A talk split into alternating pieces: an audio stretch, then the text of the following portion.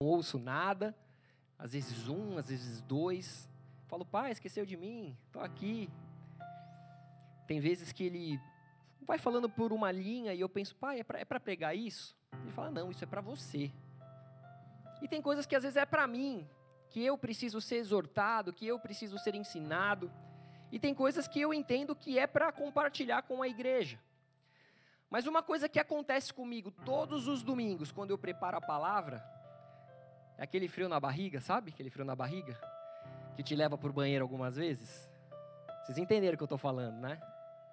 É esse frio na barriga que me dá todo domingo. Passa ano, entra ano. Eu descobri que o meu pastor é igual. Eu falei, meu, se ele com tantos anos de pastoreio não mudou, por que, que eu vou querer mudar, né? Melhor manter o temor. E eu descobri que o nosso apóstolo é assim também. Eu falei, meu, se o apóstolo é assim, então estou em casa. E aí, hoje eu ministrei pela manhã, a pastora viria ministrar à noite. Eu estava lá no fundo da igreja, estava com a Beth, a Beth ia almoçar, já devia ser umas três horas, né, Beth? E aí a Beth perguntou, pastora, tá bem? Eu falei, eu vou descobrir agora. Estava aconselhando aqui um casal, eu vou descobrir agora.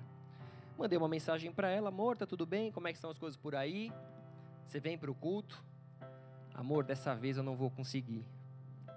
Eu falei, ah, é? Você não vai conseguir? É, não, não vou. Eu falei, então tá bom, então eu prego. Mas eu não preparei nenhuma palavra. Aí já veio aquela suadeira, né? Não, mas Deus é conosco, né? Deus deu uma palavra abençoada hoje. Nós tivemos uma manhã gostosa, uma manhã poderosa. E eu falei, Amém. Fui orar. E o Senhor me falou, vai nessa linha. Me falou mais algumas coisas. O pessoal estava ali na, no balcão, de repente eu passo, né? Em direção ao banheiro, né, Claudinha? Claudinha estava só assim, ó, ela já sabe. Ficou rindo da minha cara. Aí depois eu fui de novo, ela, de novo, pastor? Eu falei, não, agora é número um. Isso acontece comigo, gente. O pastor, ele conhece a ovelha, né? A ovelha precisa conhecer o pastor. Então, às vezes, a gente faz esses papelão, fala essas, passa essas, essas vergonhas, conta as coisas que estão acontecendo, né? Falei hoje do, do pai do Pilate, seu Marcelo não está aqui, né, Pilão? O Pilão, o diácono Pilate. Feche seus olhos, abaixe sua cabeça. Senhor Jesus, aqui estamos como o corpo de Cristo, a tua igreja, os teus filhos amados, os teus filhos queridos, aqueles a qual o Senhor atraiu a essa casa, o Senhor nos chamou essa noite para que nós pudéssemos ser edificados por Ti, para que nós pudéssemos ser fortalecidos pela Tua palavra. Em nome de Jesus, Pai, eu declaro mais uma vez que eu não tenho nada a oferecer, que eu não consigo nada sozinho. Então, Senhor, vem com Teu Espírito, Pai, vem com Teu poder. Cubra-me, Pai, com, com o Teu poder, com a Tua ousadia. Derrama, Pai, da Tua unção sobre mim. Usa-me como um instrumento em Suas mãos. Faça mais uma vez aquilo que só o Senhor sabe fazer, aquilo que nós não somos capazes. Abre, Pai, o entendimento dos teus filhos. Abre, Pai, o coração e prepara os corações como solo fértil.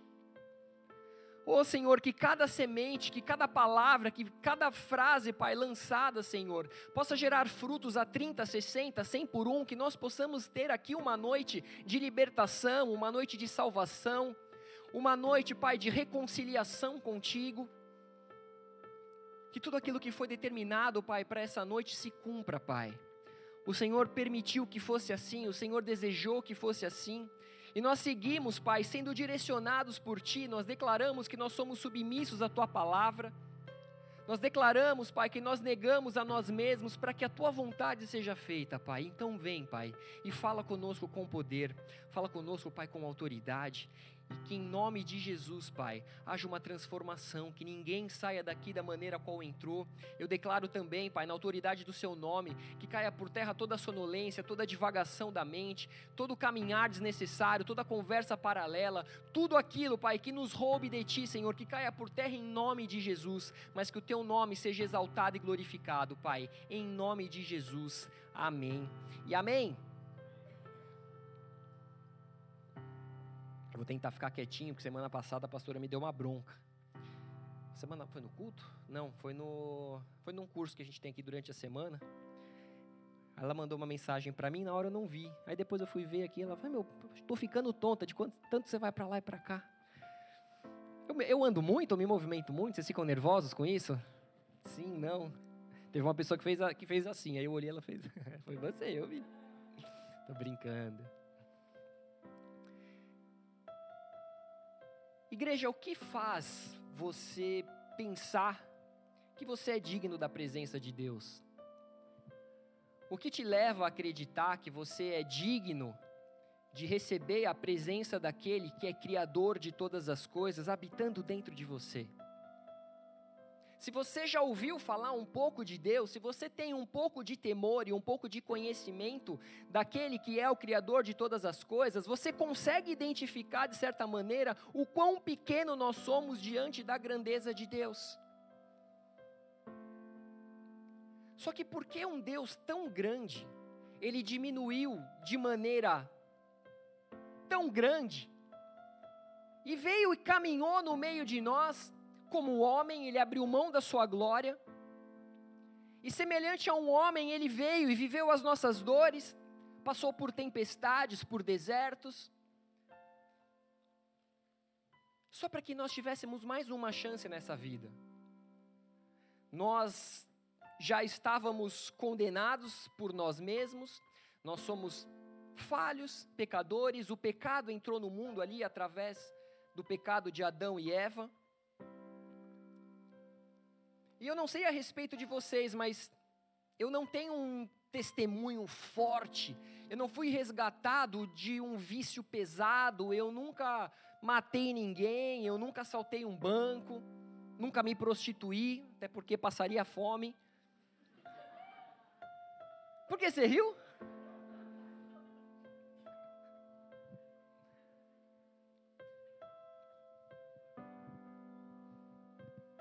Mas eu, eu fiz algumas coisas de um jovem adolescente que não conhece Jesus. Eu experimentei algumas coisas, eu fiz algumas coisas erradas. Mas eu creio que eu talvez eu nunca compreenda a graça de Cristo. Porque a graça é extremamente merecido, ninguém aqui mereceu. Ninguém aqui merece. Não há nada que nós façamos, não há preço que nós pagamos que nos leve a merecer a graça de Cristo. Ele simplesmente nos amou, de graça, sem que nós tivéssemos nada a oferecer, sem que nós fizéssemos nada que era bom. Bem pelo contrário, a humanidade ela sempre esteve perdida. Se nós olharmos nos dias de hoje, Parece que o mundo está indo de mal a pior. Eu fico pensando, será que nos tempos de Noé era pior do que isso? Porque naqueles tempos a casa, a casa caiu ali. E o que Deus, o que teoricamente né, estaria reservado para nós era o lago de fogo e enxofre. Aquele povo daquele tempo, eles viveram e morreram em um dilúvio e nós estaríamos numa eternidade queimando num lago de fogo e enxofre. Eu sei que isso é forte, mas esse era o destino que nós merecíamos. Só que a palavra diz que Jesus nos amou primeiro. Jesus ele abriu mão de sua glória e semelhante a um homem, ele se esvaziou, ele tornou, se tornou servo. Ele veio nos servir, ele veio lavar os nossos pés. Ele veio de maneira mansa e humilde nos mostrar que nós estávamos andando em um caminho errado. Ele veio estabelecer um reino totalmente diferente daquilo que os, as pessoas na época imaginavam. Mas se ele nos amou primeiro, é porque ele vê algo em nós. Ele vê algo em mim, ele vê algo em você. Jesus, quando viu cada um dos seus discípulos, quando ele chamou cada um dos seus discípulos, o que, que ele viu naqueles homens? Aqueles homens não tinham nada para oferecer, eram homens simples. Não eram homens letrados, estudados. O melhorzinho deles era Judas Iscariotes. Era o mais estudado, era o mais culto. 1 Timóteo 1, 15 a 17 diz: Fiel é a palavra e digna de toda aceitação, que Cristo Jesus veio ao mundo para salvar os pecadores, dos quais eu sou o principal. Mas por essa mesma razão me foi concedida a misericórdia, para que em mim o principal em, em, evidenciasse Jesus Cristo, a sua completa longanimidade, e servisse eu de modelo a quantos hão de crer nele para a vida eterna. Assim, o Rei eterno, imortal, invisível, Deus único, honra e glória pelos séculos dos séculos. Amém. Quando eu falo em um grande testemunho, se eu perguntar aqui quem tem um testemunho bravo, alguém que foi resgatado já da porta do inferno, eu tenho certeza que vai ter gente que vai levantar a mão. E se a gente começasse a trocar aqui experiências, testemunhos, vocês iam ver que se a gente fizer uma competição, dá uma briga boa. Tem gente aí que, né, quem, ó, vamos, vamos fazer um teste? Quem veio aqui de um testemunho forte, foi tirado já da, da, da portinha do inferno, tem alguém não? Ah, agora tudo é santo, né? Dois, dois, três, quatro, cinco, seis, ó. Quando, quando um tem coragem, os outros têm também. Mas eu sei, eu conheço alguns desses testemunhos. E eu não estou querendo fazer uma competição, e Paulo também, ele não queria fazer uma competição, ele não era né, aquela pessoa que, ah, não, eu sou mais do que você, você é menos que eu. Bem pelo contrário, ele sabia tudo que ele era, ele sabia tudo que ele tinha, ele falou, cara, isso aqui é esterco, isso aqui não vale nada, eu abro mão de tudo.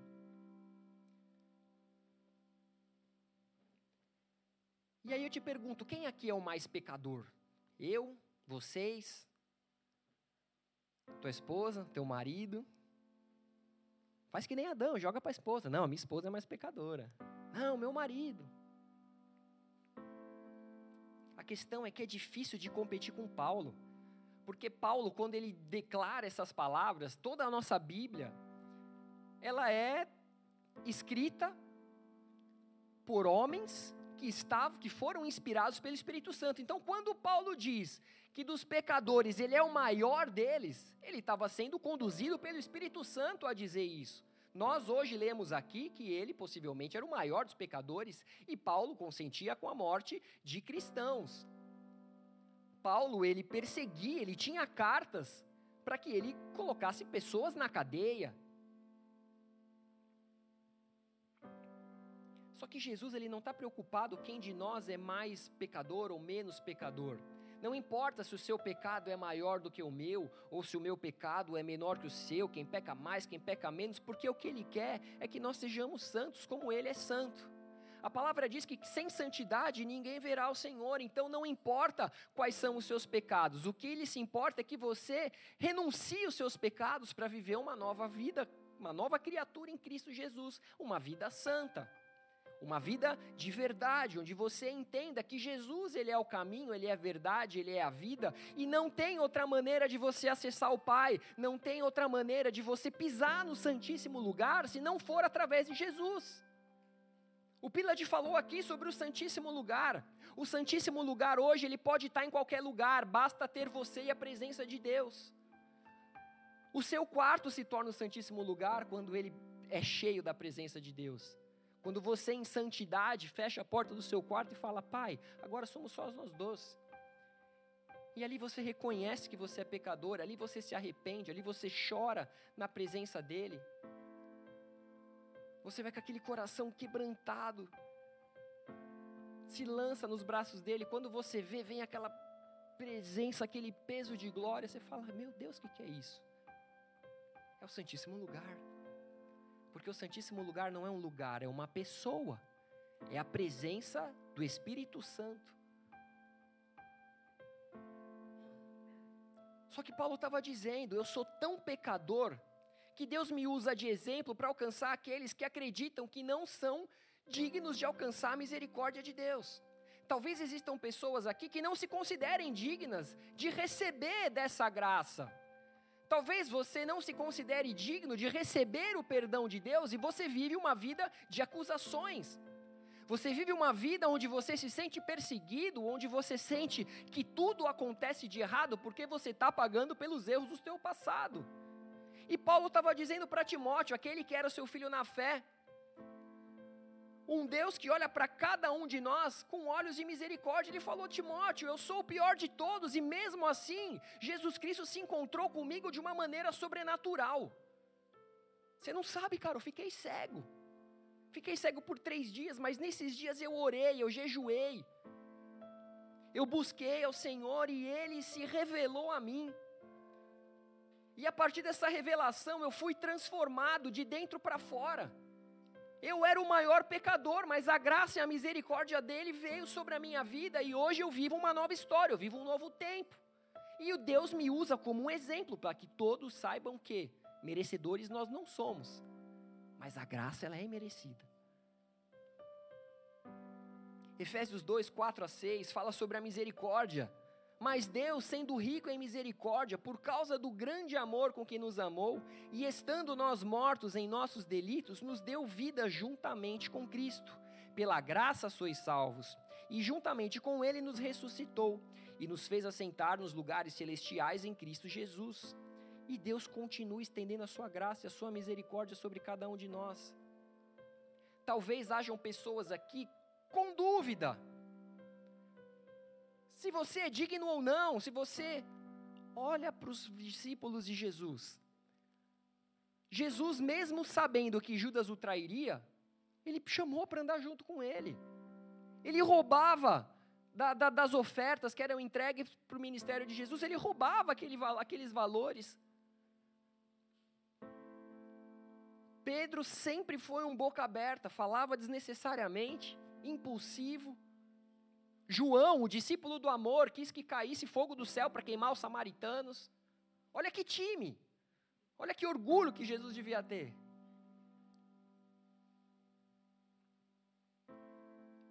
Só que nós servimos um Deus de oportunidades, um Deus que nos dá inúmeras chances, independente dos seus erros, independente das suas fraquezas, independente das suas quedas, Ele é bondoso, Ele é benigno ele é paciente, ele é manso. E Jesus ele olhou para cada um de nós com olhos de amor. O Senhor ele olha para você agora com olhos de amor. Ele olha para você através da cruz, através de um sangue que foi derramado para que você fosse salvo. Imagina Paulo conversando com os discípulos. Eu até dei uma viajada hoje de manhã, eu imaginei Paulo conversando com Barrabás. Barrabás era um assassino, era um salteador, era um zoado um homem a qual já havia sido condenado à morte de cruz, a pior, o pior tipo de condenação da época. Só que Jesus ele foi crucificado injustamente e naquela época era comum, né, que fosse liberto um dos, dos, dos condenados ali. E aí os judeus começaram a gritar para que soltassem Barrabás e para que condenassem a Jesus. Ou seja, possivelmente Barrabás era um dos que estava ali aos pés da cruz, xingando Jesus, apontando: Ah, tontão, eu que aprontei, você que foi para a cruz. E não duvidem nem se escandalizem disso, porque as pessoas batiam em Jesus e falavam: profetiza agora quem bateu em você. Eles cuspiram em Jesus. Eles não tiveram nenhum tipo de respeito, eles não tiveram nenhum tipo de temor com aquele que era o Filho de Deus. E possível, barra, possivelmente Barrabás, ele olhava para aquela cruz e falava: essa cruz era minha. Mas ele tomou meu lugar. Ele era um homicida, um, salteador. Eu não sei se Barrabás ele se converteu, porque ele possivelmente tenha presenciado ou ouvido o que Jesus viveu naquela cruz houve ali um, um, um tremor, houve ali um, uma escuridão que veio ali de repente. Os próprios soldados romanos reconheceram que Jesus era o Filho de Deus. Imagina o peso que ficou nas costas dele, ou porque aquele era o lugar merecido por ele, ou talvez caso ele, se tenha, ele tenha se convertido, meu Deus, eu me converti, realmente, ele era o Filho de Deus, mas ele foi no meu lugar. Ele não sabia, talvez, se ficava feliz porque ele teve uma outra oportunidade de vida, ou se ficava triste porque Jesus foi morto na cruz que era destinada a ele. E talvez ele se tornasse ali a pessoa que tinha um sentimento de ser o maior pecador. Só que Jesus ele não foi para a cruz no lugar de Barrabás. Jesus ele foi para a cruz no lugar da humanidade. Jesus ele foi para a cruz no, no meu lugar, no seu lugar. Jesus ele te amou primeiro. Ele veio para tirar o pecado do mundo, mas talvez Barrabás se considerasse a pior pessoa do mundo. Só que aí vem Paulo e diz: Barrabás, eu sou o pior, eu sou o pior dos pecadores. Eu sou o maior de todos. E mesmo assim, Jesus me amou. Mesmo assim, Ele me deu uma nova oportunidade. Mesmo assim, Ele me permitiu, Ele me deu o privilégio de poder viver uma vida em prol do Seu nome, do Seu Evangelho. O que está em jogo aqui, na verdade, é diante daquele que é santo, todos nós somos pecadores. Não há um sequer que não tropece em uma das leis. Se tem uma coisa que nós temos em comum aqui dentro dessa igreja hoje é todos nós somos pecadores. Possivelmente seja a única coisa em comum que todos nós temos aqui. Ah, pastor, mas podemos dizer que todos são cristãos. Talvez tenha alguém que não seja. Ainda não seja. E esse é um dos propósitos do Evangelho: é que nós venhamos a enxergar que nós somos pecadores, que não há um santo só sequer. Todos nós pecamos, todos nós carecemos da graça de Deus, e se não fosse por Jesus, onde nós estaríamos hoje? Onde você estaria? Onde eu estaria? Tenta pensar aonde você estaria exatamente agora se você não conhecesse Jesus Cristo. Você na Europa ganhando em euro,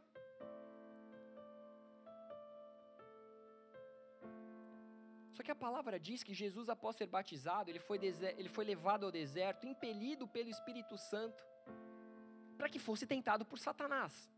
Ali ele passou 40 dias, ele não comeu, ele não bebeu, ele teve fome, e ainda foi tentado por Satanás na palavra de Deus. Só que Jesus, ele saiu daquele lugar vitorioso, ele saiu daquele lugar cheio do Espírito Santo, cheio de unção, cheio de poder. Porque independente daquilo que Satanás tentasse propor a ele, ele estava conectado com o Pai, ele estava vivendo a vontade do Pai. A fome dele era fazer a vontade do Pai. Então ele falou: você pode faz, fazer o que for, você pode me tentar da maneira que for, mas nada vai tirar o meu foco do meu propósito.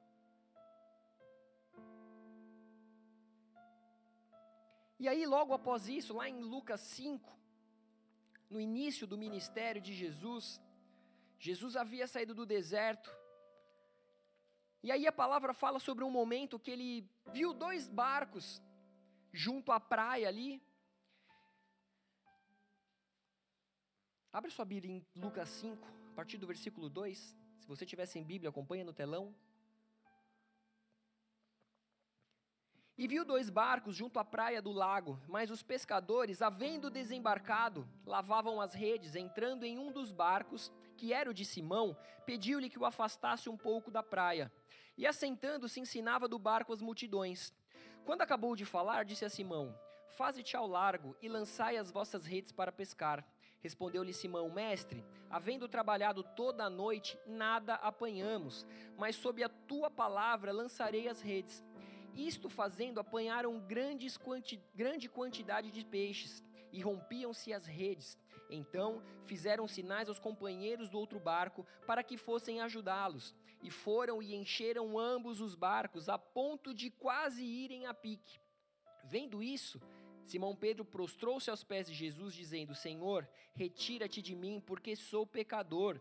Pois à vista da pesca que fizeram, a admiração se apoderou dele e de todos os seus companheiros, bem como de Tiago e João, filhos de Zebedeu, que eram seus sócios. Disse Jesus a Simão: Não temas, doravante serás pescador de homens. E arrastando eles os barcos sobre a praia, deixando tudo, o seguiram. Ou seja, o ministério de Jesus ele começou agitado. Primeiro ele foi para o deserto, foi tentado por Satanás. Aí depois ele já começou ali a chamar os primeiros discípulos que o acompanhariam na sua jornada na terra. Só que Jesus ele entrou num barco que pertencia a Simão e de acordo com a realidade daquela época, um homem que vivia da pesca, é aquele negócio, se você vive da pesca, qual que é o teu material ali, o, o, o mais importante, mais valioso? É o teu barco, é o que te possibilita a pescar. Era através desse barco que ele trazia o sustento para sua casa. Ele era o homem da casa, ele tinha uma sogra, ele era, ele era casado. Tadinho, ele tinha uma sogra.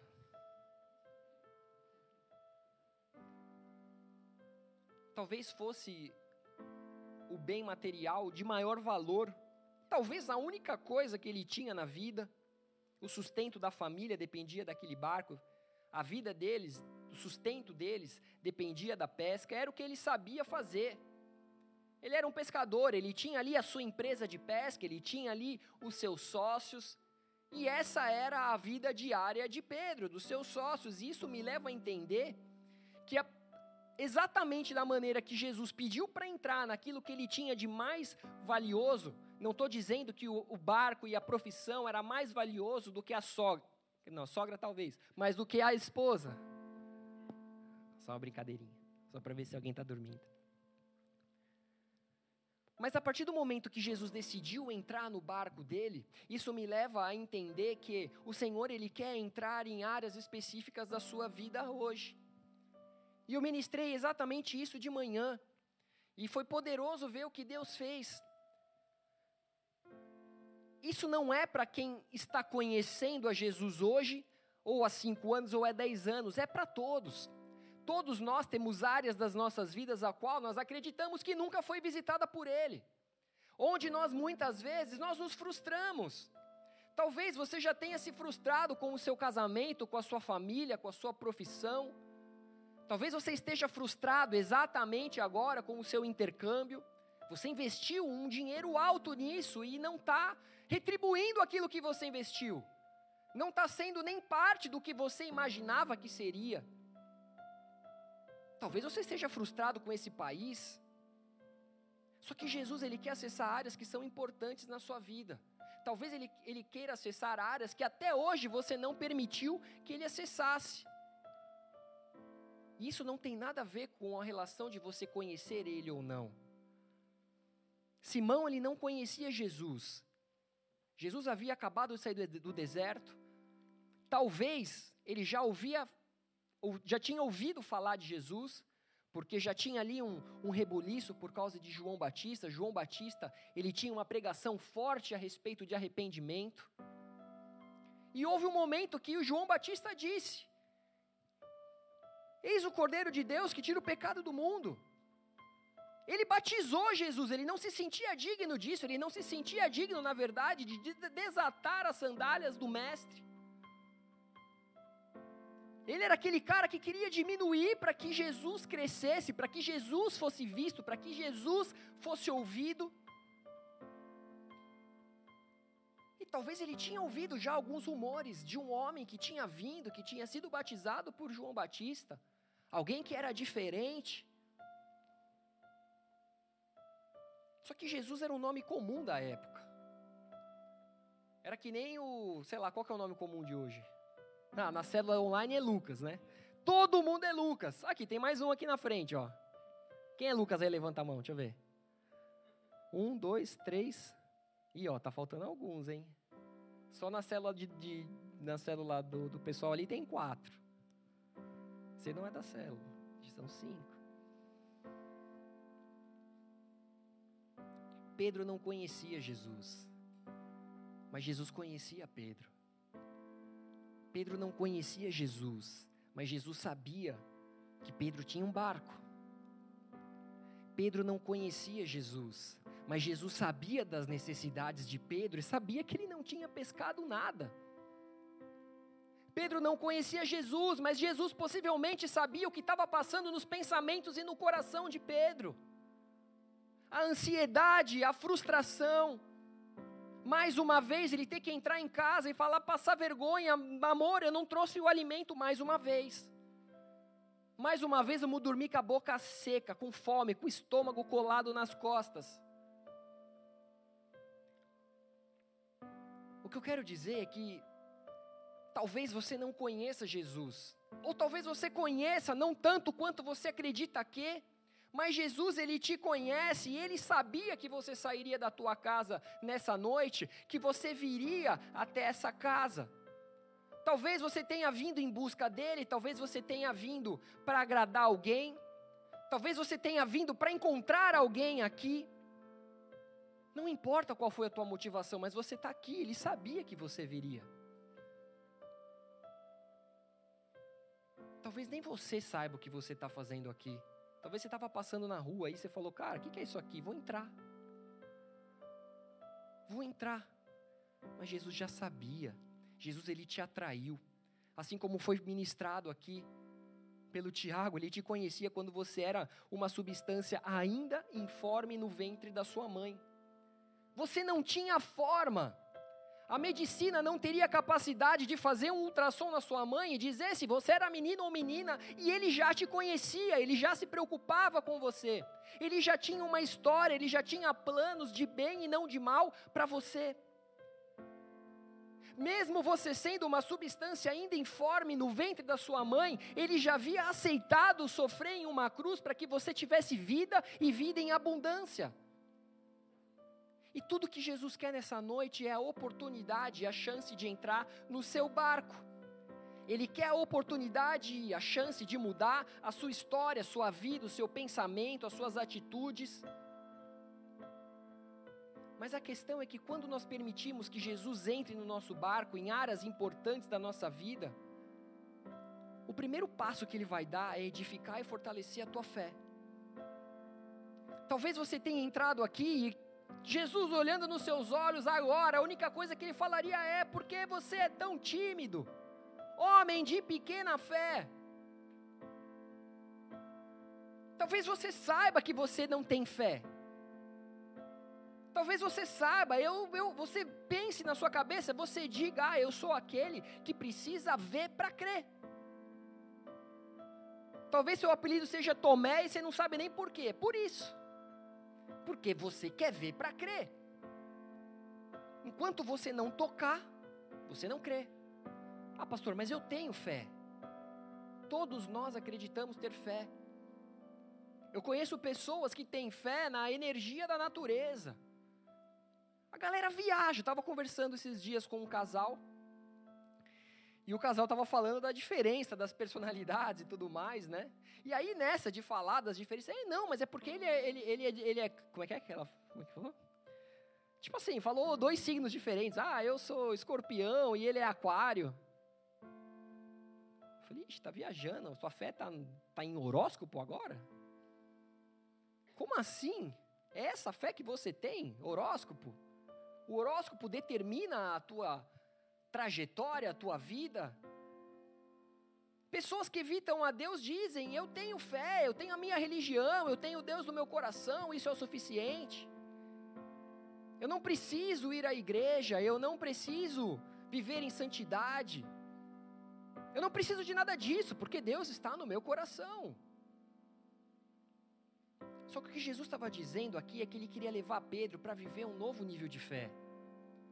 O que ele queria é que Pedro não fosse só um espectador, ele não queria que Pedro fosse só mais um no meio da multidão, mas ele falou: Pedro, eu quero acessar uma área da sua vida, e eu quero que você esteja do meu lado enquanto eu falo com a multidão. Eu quero que você esteja próximo, eu quero que você sinta o peso de glória que vai vir sobre esse barco. Porque eu preciso te preparar para um destino que você ainda não conhece. Só que você vai precisar passar por algumas fases, algumas etapas. E para isso a gente precisa ir mais profundo. E quando nós lemos em Lucas 5, que Jesus havia acabado de falar, ele convidou Pedro, Simão, para ir às águas então mais fundas e lançasse as redes para a pesca. Ou seja, ele havia ministrado aquela, aquela multidão, e depois da ministração ele falou assim: Pedro, ó, vamos lá mais do profundo, e lança novamente a, as suas redes. Só que Pedro, ele era profissional da pesca, ele fazia isso todos os dias. E ele havia passado a noite inteira sem pescar.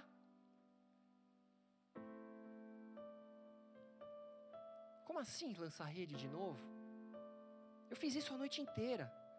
A diferença é que ele havia ouvido as palavras do mestre. Eu não sei qual foi aquela ministração daquele momento. mas eu sei que ele já se encheu de fé, a fé dele foi fortalecida, a fé dele foi edificada. Só que quando você começa a andar por fé, você começa a viver o sobrenatural. E quando ele ouviu, Simão, lance as redes, ele falou: Amém, eu vou lançar. Eu pesquei a noite inteira, não peguei nada, mas sobre a tua palavra eu vou fazer isso. Eu me esforcei a noite inteira sem um fruto sequer da minha pescaria. Eu não vi nada. As minhas frustrações, as minhas ansiedades, as minhas preocupações do dia a dia, o desânimo. Sabe aquelas pessoas que parece que para elas dá tudo errado? Aí você fala: "Sei, sou eu".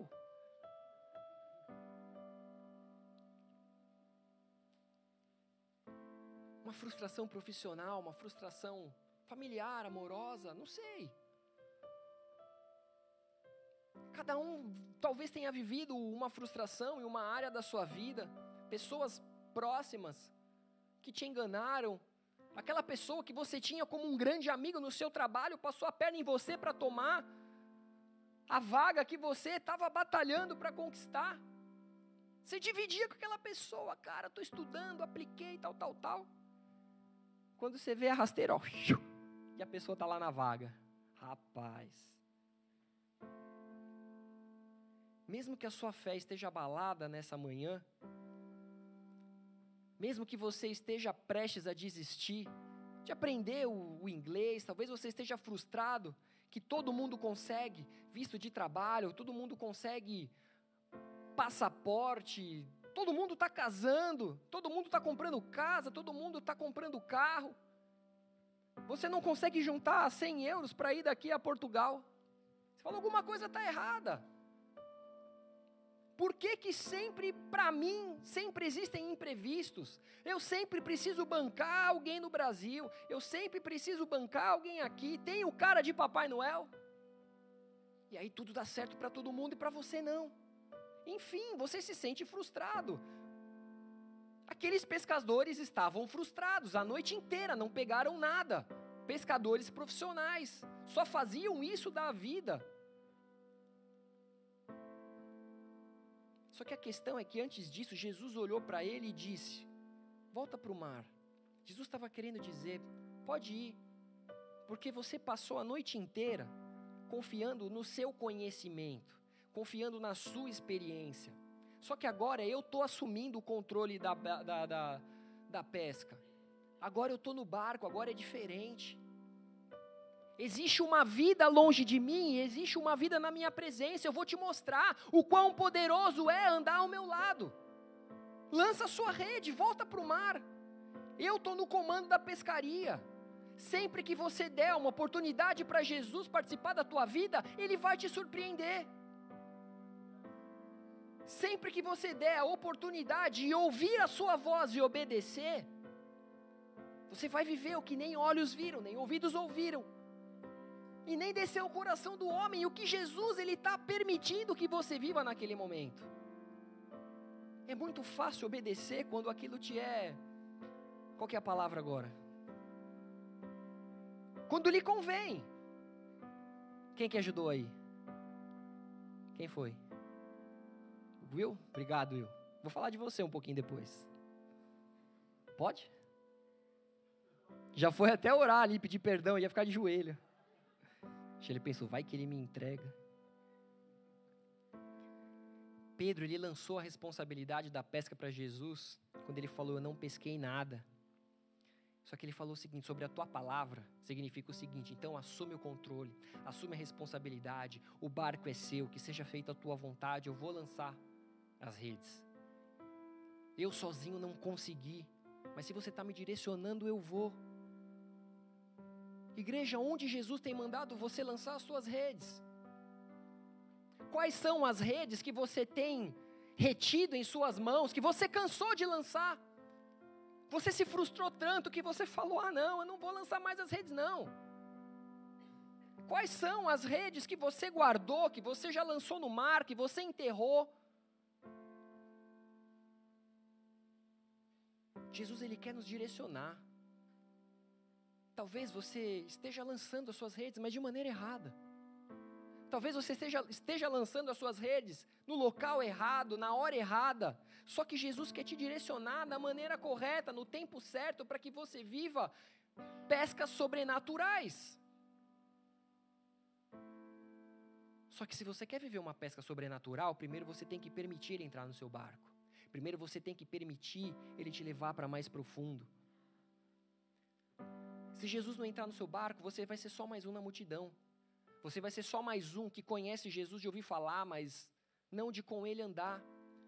Você vai ser só mais um que vai contar as histórias de Jesus, mas você não vai ter um testemunho seu, um encontro particular, individual, poderoso, que você possa falar: eu fui tocado, eu fui envolvido, eu fui visitado por uma presença gloriosa. É isso que te dá autoridade, é isso que te dá poder. Como que vocês acreditariam se eu chegasse aqui e falasse de um Deus que fez um monte de coisa na vida dele e nunca fez na minha? Que Deus é esse?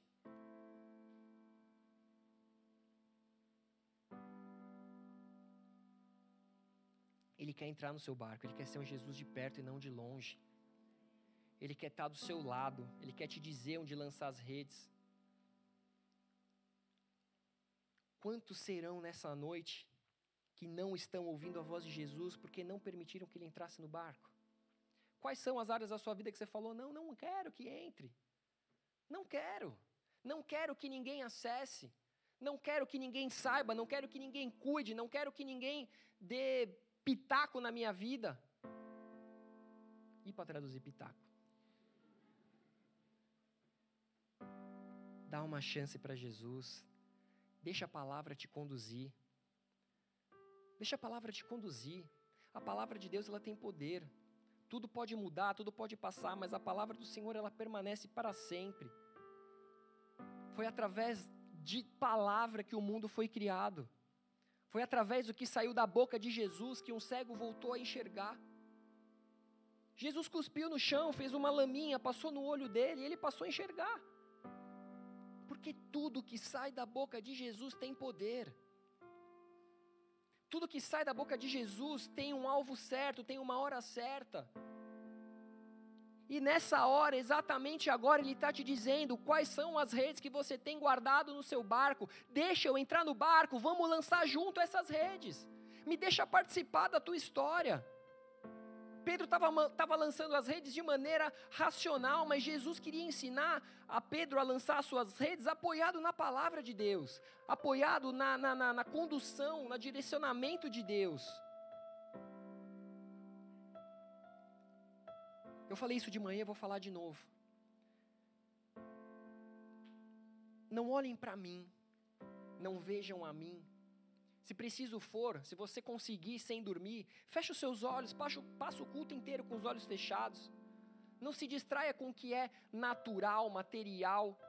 Ouça simplesmente a voz, o direcionamento do Espírito Santo para que você tenha discernimento de quais são as redes e onde você precisa lançar para que você viva o sobrenatural de Deus.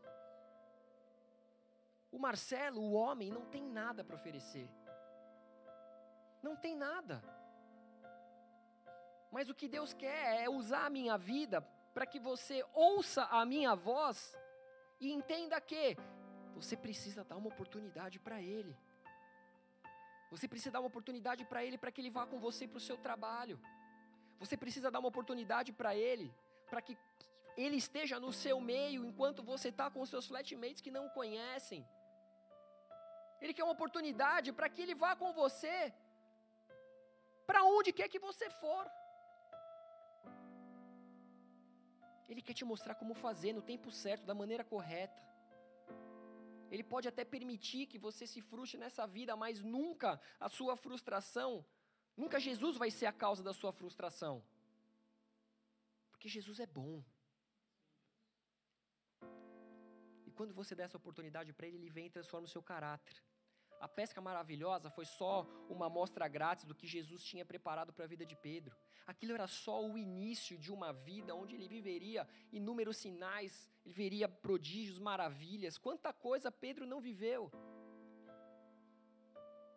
Pedro era ainda muito pescador, mas ali ele experimentou um pouco da glória, um pouco da graça, um pouco da misericórdia de Jesus. Só que Jesus ele não, não quer nos dar um único momento de glória. Ele não quer nos dar um único momento de graça. Ele não quer que a misericórdia simplesmente venha e, e, e te deixe mais calmo hoje. Não, a misericórdia dele se renova a cada manhã. Ele não quer te dar uma provisão e te deixar simplesmente a, a ver navios. Mas o propósito de Jesus Cristo é transformar a tua vida. É transformar a tua vida por completo. Jesus entrou no barco e começou a ensinar. Isso acontece quando nós damos oportunidade para Jesus. Ele ensina do nosso lado, e quando ele ensina do seu lado, você ouve, você aprende. Aquela palavra começou a entrar no coração de Pedro.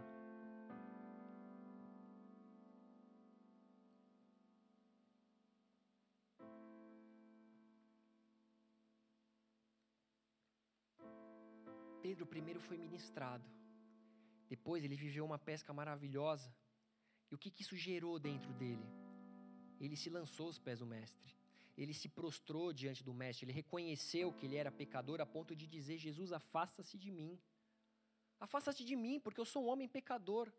É isso que acontece quando nós permitimos que Jesus nos leve para mais profundo. Você começa a viver o sobrenatural, você começa a viver o inexplicável. Uma chance para Jesus.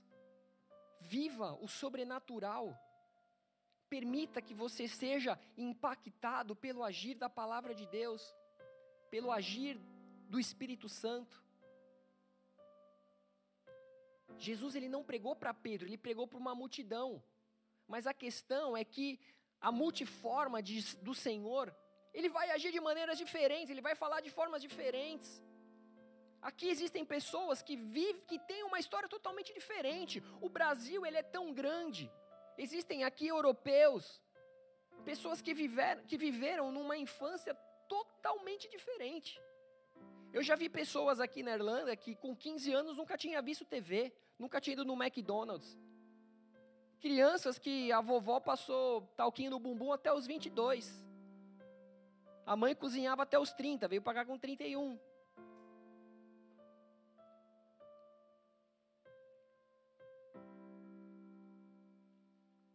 Questão é que o Espírito Santo ele está falando com você agora. Muitas vezes você pensa, poxa, fulano tinha que estar tá aqui. Essa palavra é para aquela pessoa. Não, é para você. Jesus estava pregando para a multidão e Pedro falou, cara, isso é para mim, isso está me encontrando. Eu estou vendo quem ele é.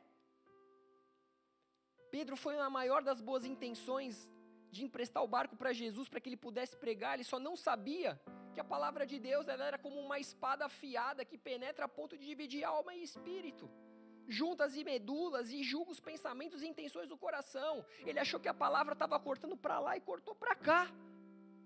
Ele falou: Meu Deus, quem é esse homem? Eu sou tão pecador, eu não consigo, eu não posso ficar diante dele. Se afasta de mim, Jesus.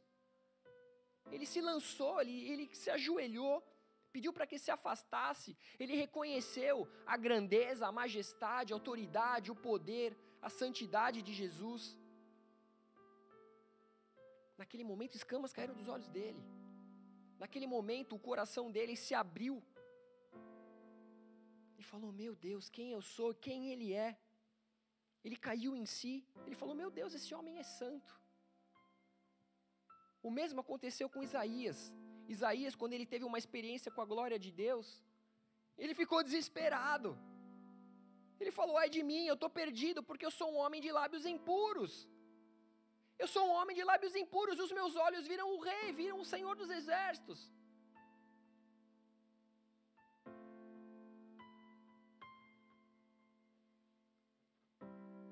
Pedro se abriu para ser transformado de dentro para fora, mas e você realmente se abriu para ser transformado de dentro para fora? Um grande erro é que todos querem primeiro ser santos para depois seguir a Jesus. Muitos querem ser ricos antes de casar. Muitos querem ter a sua casa, a sua empresa, o seu carro confortável antes de ter um filho. Só que Jesus ele veio atrás dos pecadores, não veio atrás dos santos. Jesus ele está hoje aqui atrás de pecadores. E muitas vezes as pessoas estão lá fora, não, o dia que eu parar de beber eu vou na igreja. Ah, não, o dia que eu parar de fumar eu vou na igreja. Ah, não, o dia que eu parar de tal coisa, eu vou na igreja.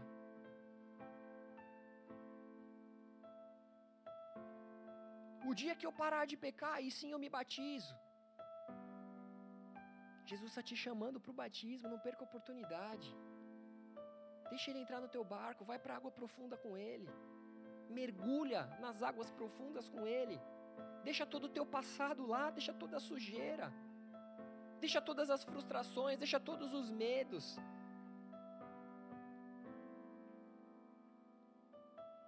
Pedro, Paulo, muitos outros, primeiro aceitaram Jesus mesmo sendo piores pecadores, então eles passaram a ser transformados dia após dia. Não foi uma transformação como no estalar de dedos. Pedro foi obrigado a ouvir de Jesus depois de anos caminhando com ele, depois de vendo inúmeros milagres. Jesus olhou para ele e falou assim: oh, o dia que você se converter, o dia que você se converter, cuida das minhas ovelhas, fortaleça os teus irmãos na fé. Como assim quando eu me converter? Estou andando contigo há anos. Quando eu me converter?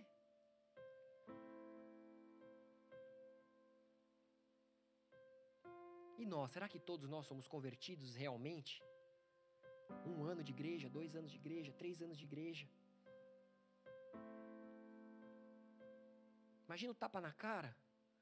Os líderes aqui, os diáconos, eu.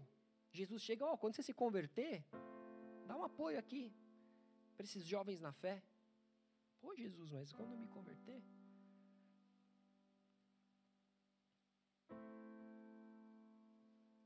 Quando Pedro abriu, permitiu que Jesus entrasse no barco dele, Jesus, isso levou a Jesus a revelar o chamado de Pedro.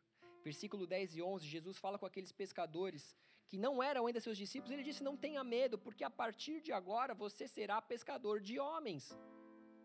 Tiago e João estavam ali, eles eram sócios de Pedro. E nós lemos na palavra que depois de tudo isso, eles arrastaram o barco para a praia, deixaram tudo e seguiram a Jesus. Peraí, mas não foi com, com a multidão que Jesus falou? Não foi com Pedro que ele direcionou para que fosse pescador de homens? É, mas quando você ouve a voz de Deus, quando você se permite ser transformado, os que estão ao seu redor são transformados também. O que, derrama, o que Jesus derrama sobre você transborda e alcança aqueles que estão ao seu redor. Naquele momento começou a conversão de Pedro, naquele momento seus olhos se abriram, a essência dele foi mudada, sua missão foi trocada. Aquele homem que vivia da pesca, naquele momento ele decidiu largar tudo, ele abandonou tudo. Se Jesus te pedisse hoje o que é mais importante para você, você estaria disposto a renunciar? Será que você teria a fé de Abraão? a ponto de subir o monte carregando ali o teu filho e entregasse o teu filho, sacrificasse o teu filho. O filho da promessa, aquele a qual, depois de esperar anos e anos, Abraão teve fé. Isso lhe foi imputado como justiça. Ele foi reconhecido como amigo de Deus. E você, se o Senhor te pedisse algo importante, você entregaria. Você está disposto a literalmente abrir mão da tua vida para seguir Jesus, deixar todo um passado de erro, de engano, para seguir aquele que quer simplesmente uma oportunidade de realizar maravilhas na sua vida, através da sua vida? A missão de Jesus era essa: transformar vidas. A missão de Jesus era essa: era permitir que aqueles homens vivessem momentos sobrenaturais porque a partir dali, depois de pouco tempo, Jesus ele ascenderia, ele subiria aos céus. E agora eles teriam que dar continuidade. Eu estou liberando uma palavra do alto aqui. E não adianta nada se essa palavra não mudar nada em você, se você não levar essa palavra adiante. Eles deixaram tudo para trás. Nós precisamos estar dispostos a renunciar, deixar tudo para trás. Todos ali que estavam ao redor largaram tudo e seguiram a Jesus. Olha o poder da palavra de Deus. Esse não era só o chamado de Pedro, esse era o chamado de todos. Esse chamado é para mim, é para você. Nós não podemos ficar de fora. Nós não podemos ser só da multidão. Nós precisamos estar do lado dele, ouvir a voz dele, seguir os comandos dele.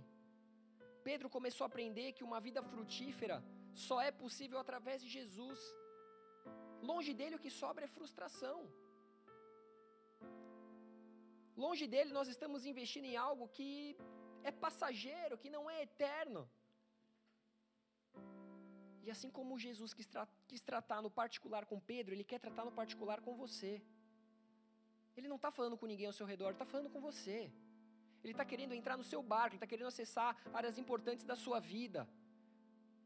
Pedro havia acabado de viver o maior milagre da sua vida, mas isso não era para que mudasse a vida dele profissional.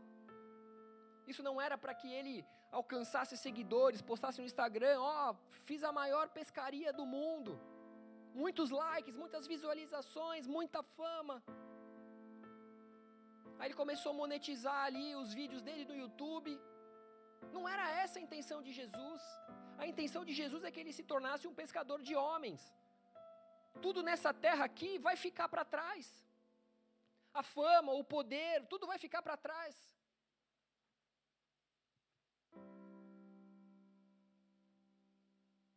Tudo é vaidade. Tudo nessa terra é correr atrás do vento. Mas quando você investe a sua vida em ouvir e permanecer na palavra de Deus, você está simplesmente juntando no céu algo que você um dia vai falar: Meu Deus, que galardão é esse? Que galardão é esse?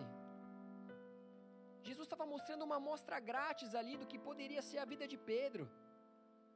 Talvez você não tenha ideia do que Jesus quer fazer na sua vida. Talvez você acredite que a sua vida é essa. Acorda cedo, vai para a escola, sai da escola, vai para o trabalho, sai do trabalho, vai para a igreja, volta para casa, dorme no dia seguinte a mesma coisa. Ou então você vai para a escola, vai para o trabalho, vai para a balada, volta para casa e no domingo vem para a igreja. Não é isso. Os planos de Deus, eles são muito maiores do que você pode imaginar, do que você pode acreditar.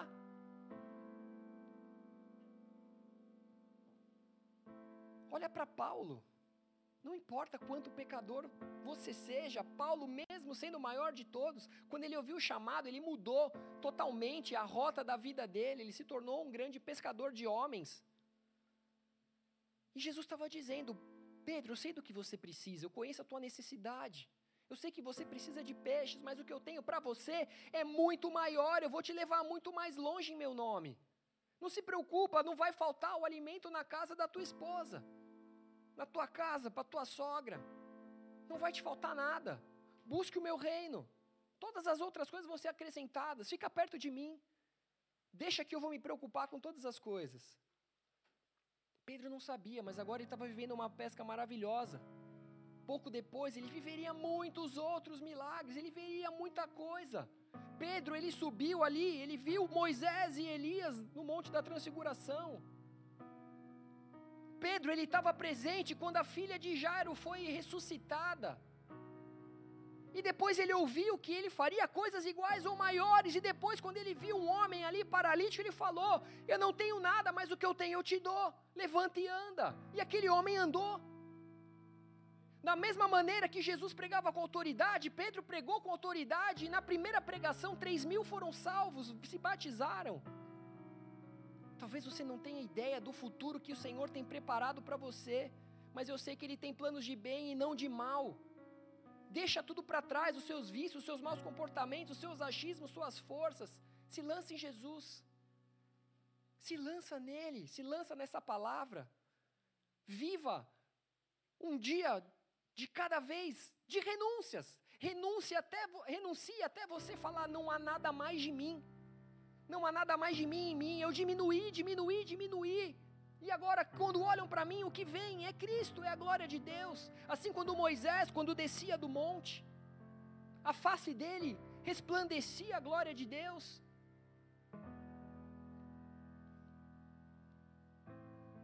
Os doze discípulos, eles não tinham capacitação nenhuma. Não importa quem você é, não importa o teu conhecimento, não importa quantas faculdades você tem. A palavra diz que ele usa as coisas loucas para confundir os sábios.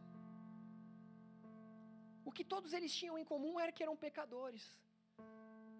Ou seja, ele olha para você e ele fala: tem chance para você, tem oportunidade para você. Eu não vim aqui procurar santo, mas eu vim aqui procurar pecadores. Eu vim aqui bus em busca de arrependimento, de transformação. Jesus ele poderia ter entrado na sinagoga, ele poderia ter chamado os fariseus, mas não. Mas não, ele foi atrás de pecadores.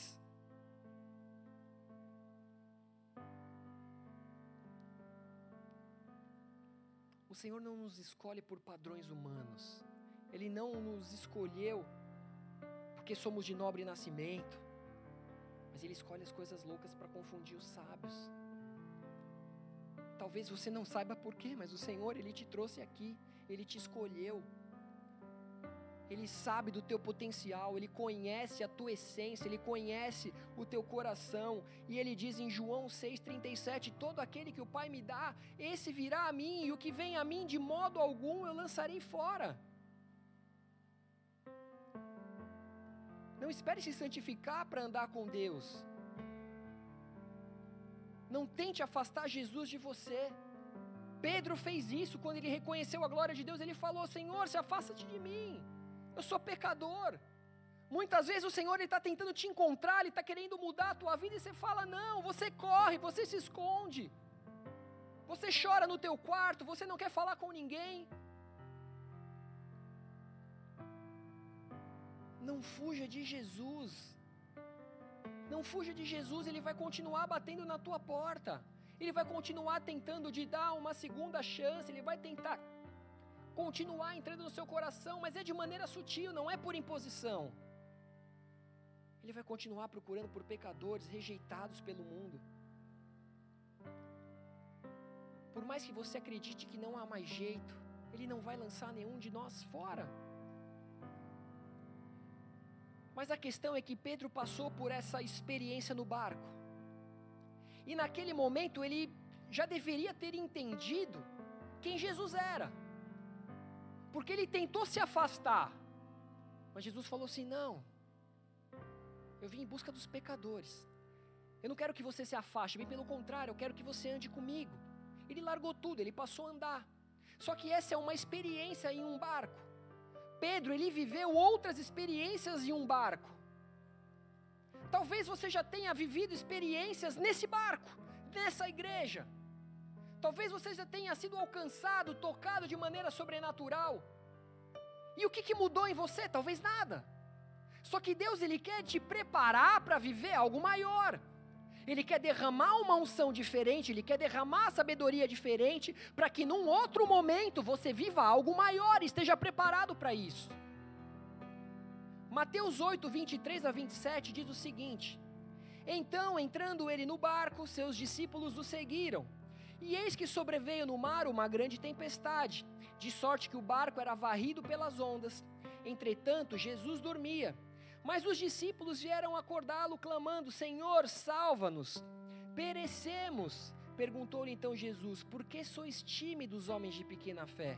E levantando-se, repreendeu os ventos e o mar, e fez-se grande bonança. E maravilharam-se os homens, dizendo: Quem é esse que até os ventos e o mar lhe obedecem?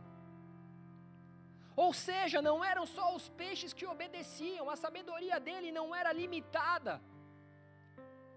Talvez você acredite que Deus não é possível transformar áreas da sua vida, mas a, o poder de Deus não é limitado. A autoridade dele não é limitada, ele é Rei dos Reis, ele é Senhor dos Senhores, ele é o Criador. Ele falou e tudo se fez.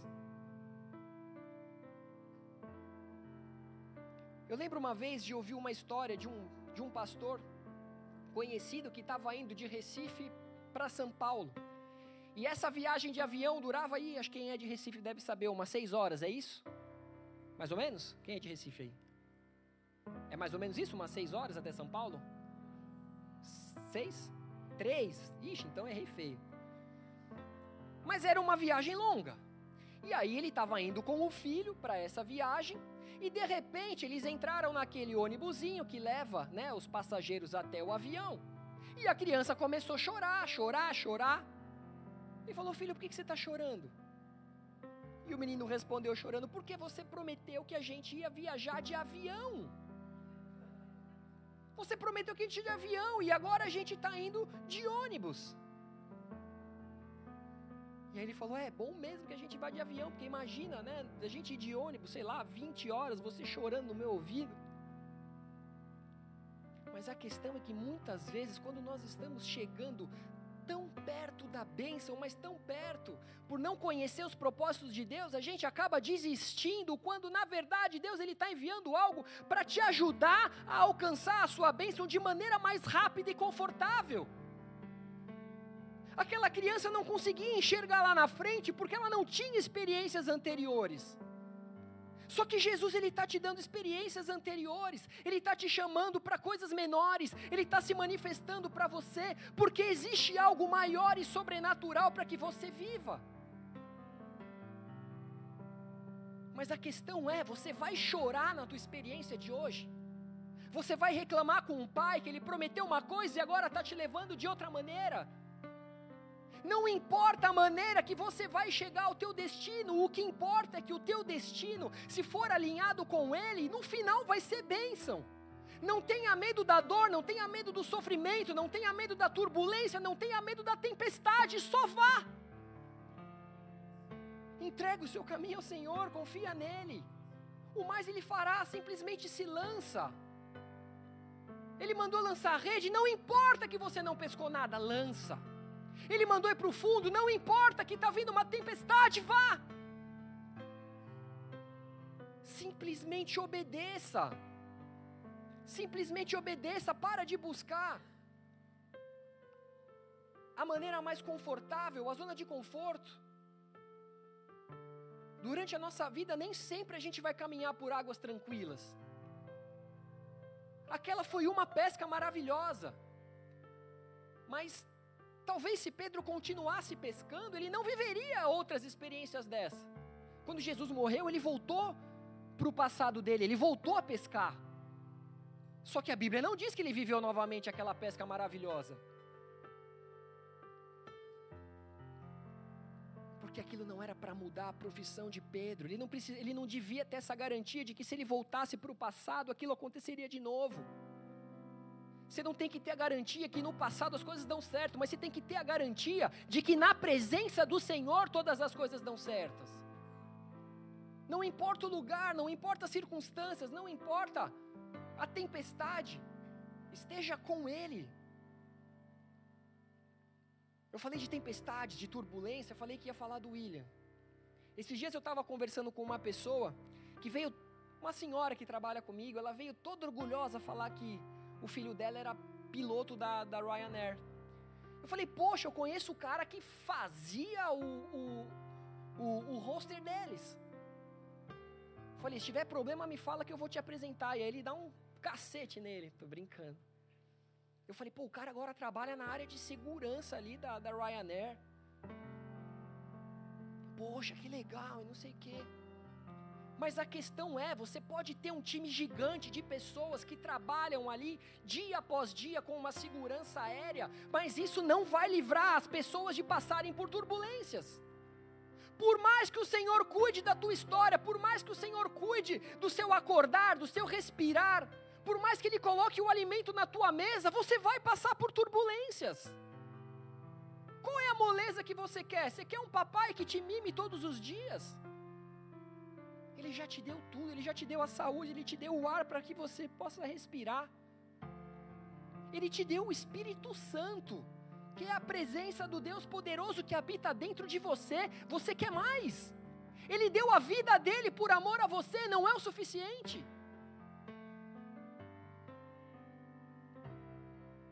Muitas pessoas deixam de viajar porque tem medo da turbulência. O meu pai adoraria conhecer a Irlanda. O meu pai, por exemplo, adoraria saber como eu vivo aqui.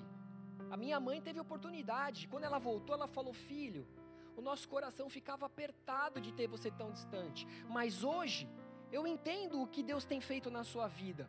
E hoje eu vou voltar em paz para casa. Porque eu sei que você está feliz. Porque eu sei que você está cumprindo o seu propósito. Só que o meu pai não teve oportunidade de ver. Porque o meu pai tem medo de turbulência. O meu pai tem medo de avião o medo de avião impede de que ele viaje. E o avião é considerado, não sei, talvez, um dos transportes mais seguros do mundo, se não o mais. O mais ou um dos? O mais. O elevador é mais? É, é um transporte. Não vai tão longe quanto o avião e nem tão alto, mas é um transporte. Salva a vida às vezes, né? Só que pelo fato de muitas vezes a gente não querer enfrentar tímidas turbulências, a gente deixa de alcançar grandes destinos. Às vezes o medo de, de, de, de, de viver algumas pequenas críticas, você deixa de fazer coisas grandiosas. Às vezes, com o medo de, de uma pequena discussão, você mantém trevas entre você, tua esposa, o teu marido, os teus filhos, os teus pais. Eu lembro que uma vez a gente estava conversando sobre isso, sobre turbulência, não foi? E eu já peguei algumas turbulências.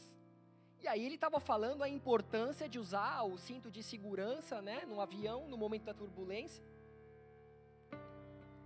E sinceramente, eu já vivi umas turbulências aí né, pesadas e na boa eu fecho o olho e eu durmo. Eu aprendi isso. Deus tem um propósito comigo. Ele não vai derrubar o avião. Eu ainda tenho muita coisa para fazer. Então o que, que eu faço? Vou ficar com medo à toa? Eu durmo. Eu descanso. E aí eu aprendi algumas coisas sobre a sobre a turbulência. Eu comecei a ler algumas coisas e eu descobri que todo esse movimento ele é causado. Se eu tiver errado, me se apitar o ouvido aí você fala, ó, tudo bem, eu fiz uma pesquisa rápida. Mas que a turbulência ela acontece por bolhas de ar ou mudanças no fluxo de ar. Então o avião ele encontra uma mudança na velocidade do vento e isso faz com que ele balance e até tem aquela sensação de uma pequena queda, sabe quando você parece que perde o chão? Alguém já viveu isso? Daquela opa, e aí volta. Deve ter falado de uma maneira bem simples, né? Ele estudou isso, é a área dele, eu não entendo nada. Maneira genérica aqui. A turbulência normalmente ela está associada à chuva e às nuvens, mas também ela pode acontecer quando o céu está limpo. Verdade? Estou no caminho certo. Ou seja, talvez parece que tudo vai bem. Tudo está bem e de repente vem aquele tranco e logo você pensa, turbulência de novo. Peraí, mas o, sol tá, o céu está limpo. Está tudo dando bem. Por que essa paulada agora?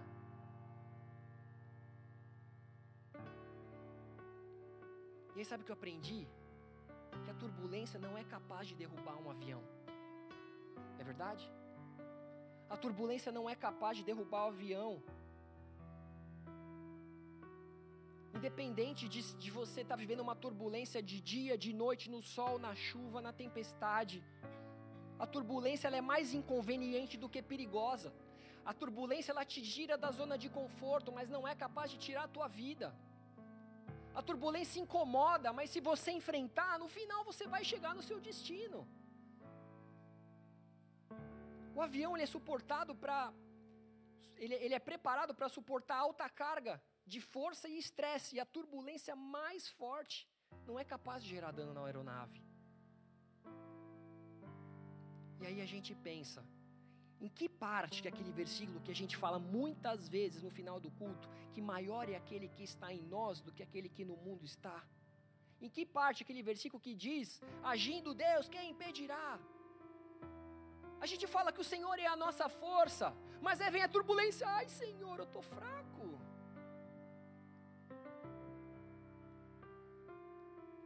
E aí eu descobri que a turbulência leve, ela dura alguns instantes.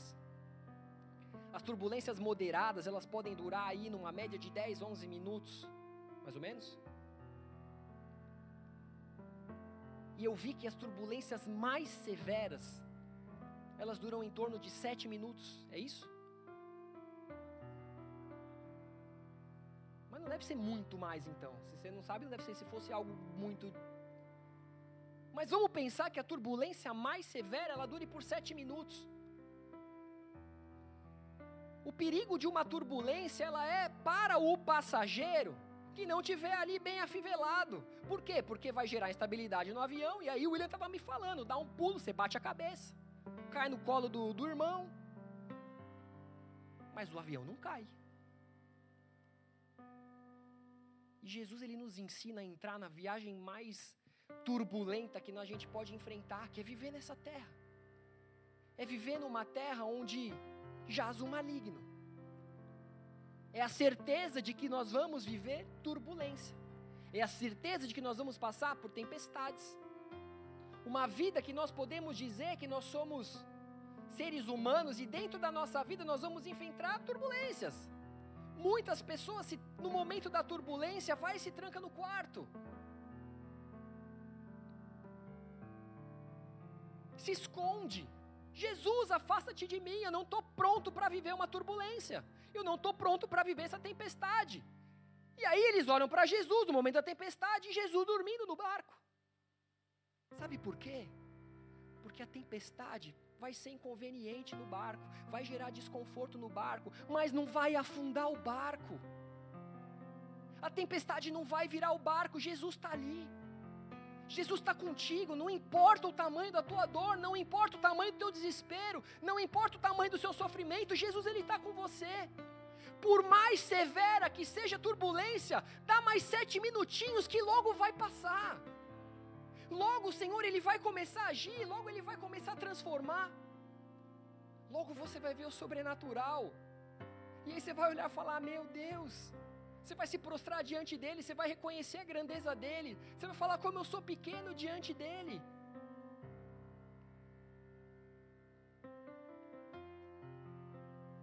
Nós somos feitos de corpo, alma e espírito. Corpo é essa carcaça velha aqui. A alma são os nossos sentimentos, os nossos desejos. O nosso espírito é a nossa conexão com o Senhor. E o Senhor ele prepara o nosso espírito para que nós possamos enfrentar essas turbulências, essas tempestades. Porque quando você está pronto em espírito, quando você atravessa a tempestade, quando você crê que maior é aquele que habita em você do que qualquer coisa, quando você crê que Golias ele se torna pequeno diante do Senhor Jesus, que não há gigante que seja maior do que ele, que não há gigante que você não possa enfrentar na força e do poder do Senhor, você começa a descobrir o caminho e o propósito que ele tem para você. Se você não desiste no meio do caminho, se você não desiste de entrar nesse voo, você vai chegar em um destino. Ele é quem nos fortalece. Por mais que muitas vezes parece que você não consegue sentir o chão, por mais que muitas vezes você pense em desistir, ele é quem te sustenta. Ele é a tua provisão, o vento do Espírito sopra para onde quer, você escuta, mas ninguém sabe de onde vem nem para onde vai. E muitas vezes o vento do Espírito vai soprar nas nossas vidas e vai nos levar a lugares ou a fazer coisas que para a gente é desconfortável, mas Ele sabe o propósito. Ele sabe o propósito. Entra no barco comigo. Descobre que eu sou capaz abandona o teu passado, abandona a tua profissão, abandona tudo que tiver mais valor, vem andar comigo, vem ver, vem ver as obras que eu vou fazer. Para o dia que você tiver que estar numa tempestade, você não temer. Mais do que isso, um dia você vai me ver andando sobre as águas. Vai ser uma turbulência, uma, uma, uma turbulência severa. Mas se você quiser se você tiver fé do tamanho de um grão de mostarda, você vai andar comigo na água. Você vai falar para esse monte: monte, sai daqui e vai para lá. E ele vai. Pedro não entendia o propósito. Com toda a sua experiência de pescador, ter que lançar novamente uma rede ao mar, mas ainda assim ele obedeceu. Mesmo sabendo que teria que enfrentar o desconforto de lançar a rede, de esperar, de puxar, depois de desatar todos nós da rede, lavar. Mesmo depois de uma noite exaustiva, ele lançou. Não meça forças para viver a palavra de Deus. Não meça forças, não coloque obstáculos. Simplesmente ouça e obedeça. Tudo que a gente quer muitas vezes é ir para casa e descansar, mas Deus fala: falta só mais um pouquinho, só mais sete minutinhos. Eu sei que está difícil, mas a terra prometida está chegando. Você já andou 40 anos no deserto, você vai desistir agora? E vai deixar de atravessar o Jordão, e vai deixar de ver a, a, o Jordão se abrir para que você passe em terra firme, vai deixar de ver a muralha de Jericó ruindo, vai deixar de ver exércitos enormes sendo destruídos no poder do Senhor. Enfrente mais só essa turbulência, porque logo, logo você vai chegar ao destino que eu tenho preparado para você. Nem olhos viram, nem ouvidos ouviram nem penetrou do coração do homem o que Deus tem preparado para cada um de nós. Não desista, permaneça.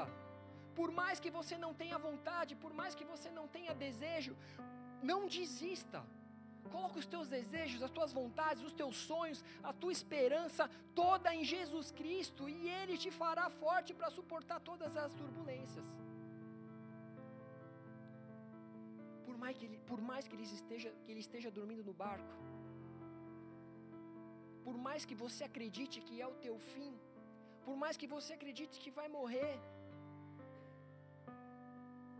fique em paz, porque ele está dormindo. E sabe por que ele está dormindo? Porque ele sabe o que estava preparado para ele. Ele sabia do plano da salvação, ele sabia que aquele não era o fim, ele sabia que ele ainda teria que enfrentar uma cruz. É por isso que eu não tenho medo de turbulência, porque eu sei que eu ainda vou ter que viver muita coisa. Eu queria que meu pai tivesse essa certeza. Ele não tem ideia ainda do quanto eu preciso dele. Ou seja, pode entrar tranquilo no avião. Pode entrar tranquilo, porque o dia que for a hora, pode ser de avião, pode ser de carro, pode ser de bicicleta, pode ser a pé, pode ser em casa, pode ser na rua. Ele é quem tem o controle de todas as coisas, Ele deu, Ele tirou, bendito seja o nome do Senhor. Ele é aquele que faz a ferida e cicatriza a ferida. Ele é aquele que dá a vida e que retira a vida. Ele tem o poder de todas as coisas.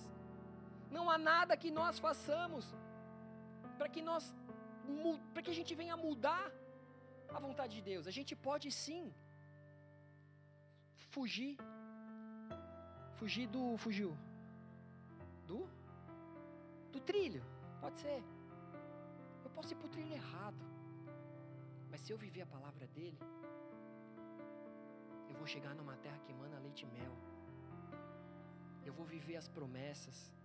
Quais são as promessas de Deus sobre a sua vida? Não pare de sonhar, não pare de crer.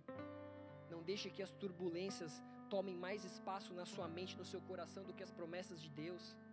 Não sejam homens de pouca fé. Não sejam homens de pouca fé. Ele tem poder para simplesmente falar: acalme-se o mar, acalme-se a tempestade. Ele vai acalmar a tua tempestade. Basta você ter uma fé do tamanho de um grão de mostarda. Ah, pastor, mas eu não tenho. Então arrasta ele para dentro do teu barco. Ouve a palavra dele. Lança a tua rede em obediência a ele. Porque tudo que ele quer é fortalecer e edificar a tua fé para que amanhã você tenha fé do tamanho de um grão de mostarda para viver coisas maiores. Em verdade, em verdade vos digo que se tiverdes fé como um grão de mostarda, direis a este monte: passa daqui para colar, e ele passará, nada vos será impossível. E a gente fica batendo cabeça, querendo mover montanhas na força dos nossos braços. Em tudo que ele pede é uma fé do tamanho de um grão de mostarda. Ou seja, você pode ter fé maiores em momentos que você vai estar cheio do Espírito Santo. E em momentos a única fé que você vai ter é de reconhecer Jesus como Filho de Deus e falar: Senhor, não te importa que estamos no meio de uma tempestade, faça alguma coisa. No momento da tempestade, se você não tiver fé, simplesmente tenha fé de que Ele está contigo, é o suficiente. É o suficiente, Ele não vai te abandonar. A tua fé do tamanho de um grão de mostarda é você, quando não vê mais saída, falar assim: não, tem uma saída. Eu tenho uma arma poderosa na minha mão que é a minha fé, a minha oração. Ore a Ele, leve seus problemas a Ele, leve as suas frustrações a Ele. Não precisa ser uma, uma, uma oração mega elaborada. Talvez seja uma oração simplesmente desesperada.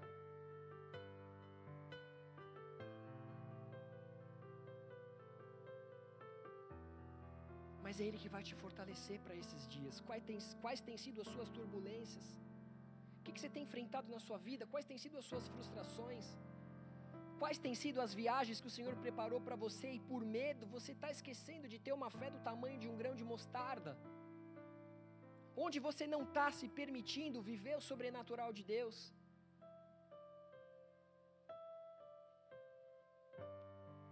Lança a rede mais uma vez.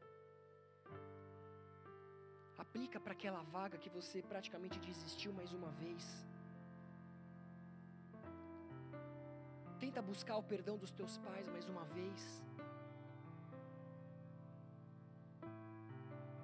Tenta passar naquela prova mais uma vez.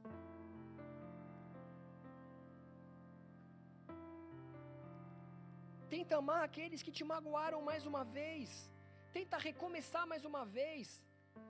Por mais que você vá enfrentar turbulências novamente, Deus está falando: não desista, não termine a sua história pela metade. Tenha uma fé do tamanho de um grão de mostarda, porque eu ainda vou te mostrar o teu destino. Eu só estou fortalecendo e edificando a tua fé. Você está vivendo um processo. Imagina se José desistisse em meio à prisão. Se José desistisse na prisão, a família dele morreria de fome no Egito. Na verdade, nem chegaria no Egito. Não desista, talvez haja famílias que dependem de você. O Senhor te diz: confia, porque eu estarei do seu lado. Ser forte e corajoso, não te mandei eu. Foi isso que Josué ouviu. Ser forte e corajoso, ele estava com medo. Ele estava simplesmente assumindo o posto de Moisés, o maior líder que aquele povo já havia conhecido. Ele estava com medo, tinha milhões de pessoas para que ele conduzisse. Ser forte e corajoso, não desista, atravesse o deserto, eu estou contigo, eu estou contigo. Eu vou me manifestar através de uma nuvem, eu vou me manifestar através de uma coluna de fogo, uma coluna de nuvem. Simplesmente me siga, siga a minha voz, siga o Espírito Santo.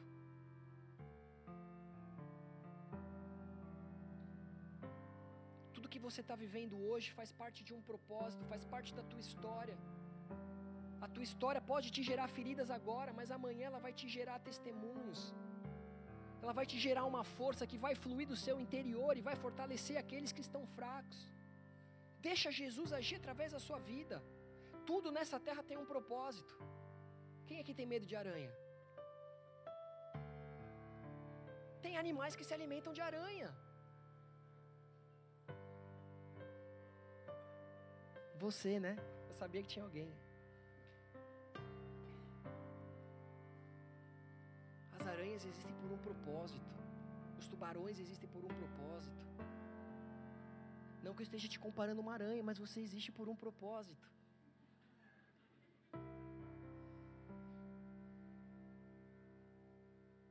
Não que eu te compare com uma aranha, Miller, mas você tem umas pernas longas. Tava rindo aí de cabeça baixa. Pergunte para o Senhor nessa noite qual é o teu propósito. Pergunte para Ele qual é o teu destino. Deixa Ele te conduzir. Deixa Ele entrar no teu barco. Deixa Ele te levar para o profundo. Não fuja da turbulência. O destino que Deus preparou para você está próximo. Aguenta só mais um pouquinho. Feche os seus olhos, abaixa sua cabeça.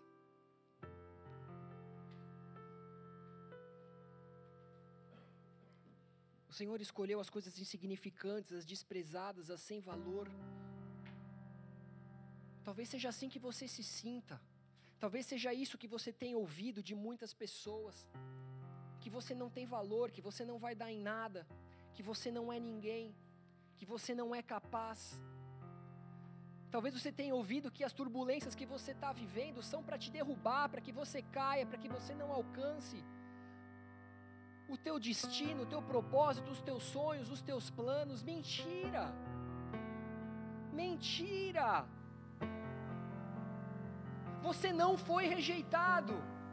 Você pode ter sido rejeitado por homens, você pode ter sido humilhado por homens, mas existe um que te amou de tal maneira que entregou o filho unigênito dele para morrer numa cruz, para que você tivesse vida, para que você fosse salvo. E todo aquele que nele crê, todo aquele que confessar com a sua boca, que crê no seu coração, terá vida eterna. Essa não é mais, não é qualquer noite.